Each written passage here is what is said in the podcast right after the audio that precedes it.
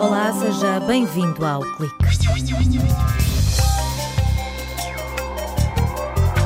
Uma equipa de cientistas portugueses está a desenvolver um sistema de controle de pastagem inovador. O objetivo é ter ovelhas que possam comer vegetação em pomares e vinhas. Esta solução, baseada em coleiras, sai mais barato do que aplicar pesticidas e permite ao pastor controlar o rebanho sem sair de casa.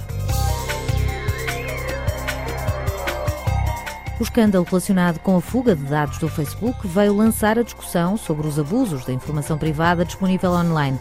Nesta edição, Rui Aguiar, investigador no Instituto de Telecomunicações de Aveiro, explica que os dados têm valor e as empresas da internet encontraram uma forma de ganhar dinheiro com isso. Um investigador do Departamento de Física usou laser ultravioleta para fabricar espumas de grafeno. O material foi aplicado na construção de um sensor capaz de medir a tensão arterial. O cenário é frequentemente capa de revistas de vinho e de turismo. Além de fotogénica, a região de Marcada do Douro foi escolhida para palco de um estudo inovador. António Cardoso, do Instituto de Telecomunicações de Aveiro, explica que o projeto Shipit está a colocar ovelhas a cuidar da vinha.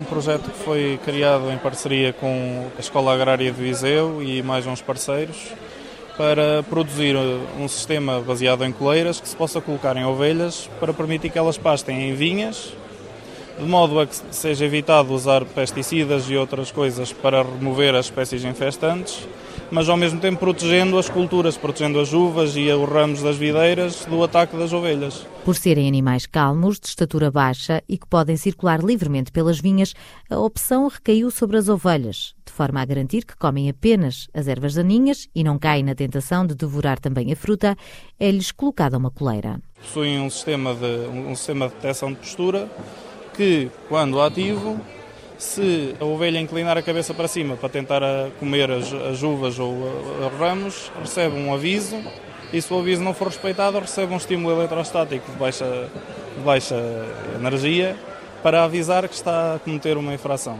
As coleiras estão equipadas com uma antena. Os dados são enviados para um sistema de recolha de informação que encaminha tudo para a internet. Assim, o pastor vigia o rebanho à distância. Permite que esteja um pastor, por exemplo, em casa, no, conforto da sua casa, a verificar a localização das ovelhas, se elas estão bem de saúde e coisas assim, por parâmetros que são analisados na cloud e são enviados para um telemóvel ou o que seja. O investigador do Instituto de Telecomunicações garante que a tecnologia tem potencial para competir com os pesticidas, já que não tem custos de mão de obra. Estão a ser desenhadas com o hardware mais barato possível e com componentes muito simples para não terem custos de produção associados produzidas em massa são capazes de ter custos potencialmente muito mais baixos do que outros sistemas que existem atualmente no mercado e que não têm tantas potencialidades como este. Este ano o Governo anunciou projetos piloto de cabras sapadoras com rebanhos dedicados à gestão de combustível para prevenir incêndios. António Cardoso adianta que esta tecnologia pode também ser usada nestes animais para limpar a floresta. Há uma extensão do projeto, que é o GOTIT, que está a ser pensado para ser utilizado nas cabras para poderem pastar nos prados e na, nas florestas também para melhorar a situação em relação aos incêndios. Pode permitir, é uma versão mais simples, não precisa do controle de postura, mas pode permitir que elas andem numa área confinada e então evita que se usem as máquinas para lavrar os terrenos. O protótipo deste sistema, constituído por coleiras e por um software e que pretende ser uma alternativa sustentável para os proprietários de vinhas e pomares, está a ser desenvolvido por uma equipa da Universidade de Aveiro em parceria com a Escola Agrária de Viseu. A produção em massa e industrialização ficará a cargo da Globaltronic. Na rubrica A Tecnologia por Quem a Faz, Rui Aguiar, investigador no Instituto de Telecomunicações de Aveiro, defende que as recentes polémicas com o Facebook são o reflexo de uma mudança nos modelos económicos. Nestes últimos dias, tivemos na comunicação social um conjunto de notícias sobre o abuso da nossa informação privada que o Facebook faz. Bom, esta discussão, que tem sido muito empolada, reflete apenas a mudança substancial nos modelos económicos a que assistimos nos últimos anos. O que é que se passa? Bom, o Google Mail, os documentos, ou os sistemas de notícias do Facebook, tudo isso tem um custo. O dinheiro para estas empresas funcionarem tem de vir de algum lado. E esse lado é os seus dados, os meus dados, os dados dos nossos familiares. Esta informação tem um valor. E o que todas estas grandes empresas da internet fizeram foi encontrar um modo de explorar comercialmente esse valor. E esta é a discussão que temos na nossa sociedade. Queremos explorar um conjunto de serviços que nos são úteis e que estão disponíveis a um custo irrisório e abrir mão da nossa privacidade em contrapartida? Ou queremos proteger os nossos dados privados e estar a, pensar que se calhar alguns destes serviços que até agora são gratuitos terão que passar a ser pagos? Uma empresa como o Facebook ou o Google registram muitos dados do utilizador, incluindo coisas como os seus SMS eh, ou as chamadas que faz, eh, além de todos os sites que visita e quando. E este é um problema que requer uma reflexão séria e não a discussão empolada que existe neste momento. Qual o controle que devemos ter sobre a nossa informação e qual o controle que deve ser imposto às companhias sobre a informação que obtêm dos seus utilizadores? É preciso não esquecermos, no entanto, que estas opções, que serão sociais, legais, económicas, terão sempre algumas consequências quanto aos serviços que teremos para todos e os custos que estaremos a pagar pela internet. Foi a opinião de Rui Aguiar, investigador no Instituto de Telecomunicações de Aveiro. Durante o doutoramento na Universidade de Aveiro, Alexandre Carvalho está interessado em usar espumas de grafeno para construir sensores onde a resistência elétrica varia conforme a tensão que é aplicada.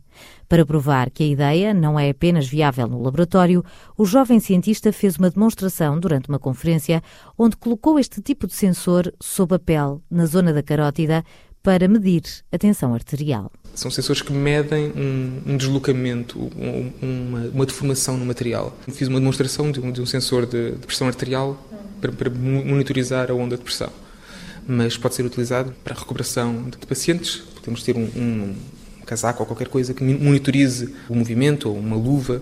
Também pode ser utilizado para mini estações meteorológicas, porque o sensor também é sensível à temperatura e à umidade.